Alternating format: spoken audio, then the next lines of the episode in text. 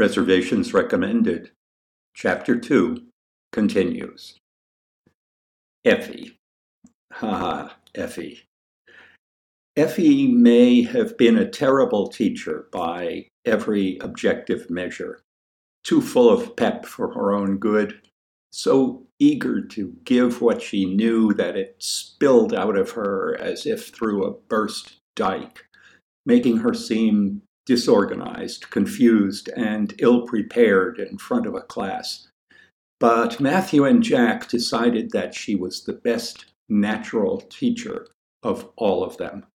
And since she was also pretty in a flyaway sort of way, they took to her at once. She lived alone in a small apartment not far from Matthew's. She had a car, a battered Volkswagen, and gave Matthew rides to the school where they did their practice teaching.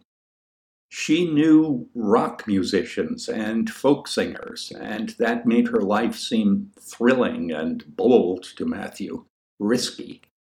Sometimes, when he arrived in the morning, he smelled marijuana in the apartment. The idea that he knew someone who smoked marijuana with her morning coffee was thrilling.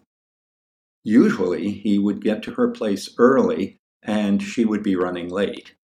From the first, she was only partly dressed when he arrived. He would pour himself coffee while she bustled around, and he would ignore her limber little body on principle because he believed, or managed to make himself believe, that not making any sort of advance was cool that the chummy, sexless domesticity they shared for half an hour showed how sophisticated and modern they were, the vanguard of a new social order in which the brightest and best would teach the poor and sad, in which men and women could work together without fucking, without even thinking about fucking. He never touched her, never tried. Actually, Matthew was too intimidated by her to make advances. He believed that she was an extremist, politically, socially, culturally, that she spent nights in smoky rooms debating politics, planning strikes, printing leaflets. That is, when she wasn't up till the small hours in clubs after the clubs had closed, when the real music happened when everyone got stoned and snipped away at the fabric of conventional society. He supposed she must be an extremist sexually as well, and that if he ever did make an advance, what she would want or expect from him might be something he didn't know how to deliver. He told himself that there was no sense risking a friendship by trying to turn it into something else. And he admitted to himself that there was no use risking an embarrassing failure either. But what a crush he had on her, and what fantasies he entertained. One morning, she was still in bed when he arrived. She called out from the bedroom to say that she couldn't get up. I don't think I'm sick, she said. I just can't get out of bed, you know. I do this to myself. I wear myself out. I just can't do it today. Matthew made coffee and toast. She sat up in bed when he brought it to her. She wasn't wearing anything. When she sat up, she pulled the bedsheet over her breasts but it kept sliding down, and she didn't pay much attention to keeping it up. He tried not to look at her little breasts because he couldn't decide how to look at them, what attitude to take toward them. She didn't seem to care whether he looked or not.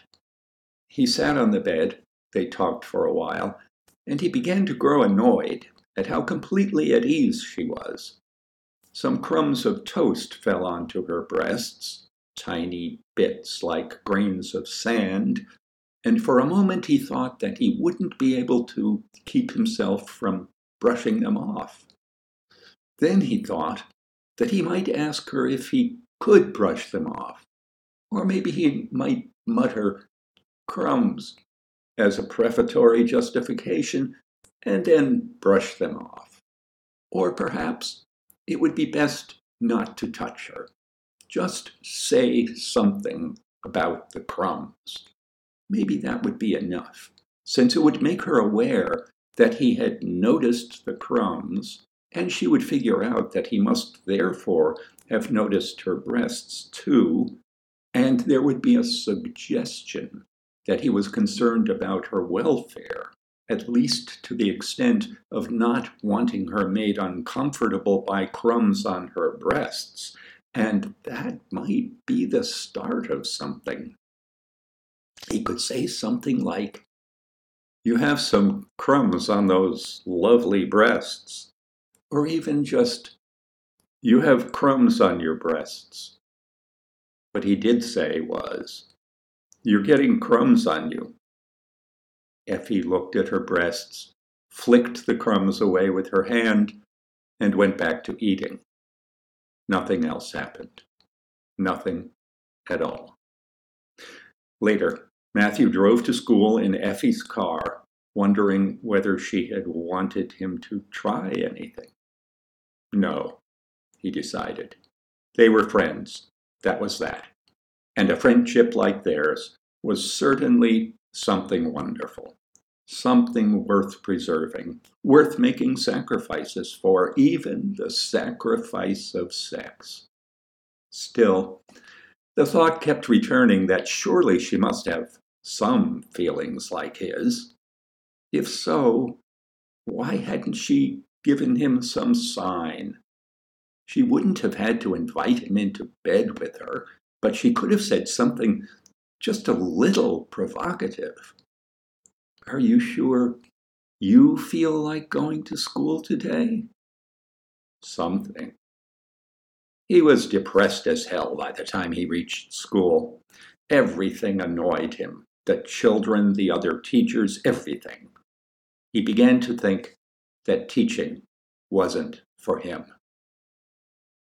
Effie recently finished law school and has been doing volunteer work, defending indigents and championing hopeless causes.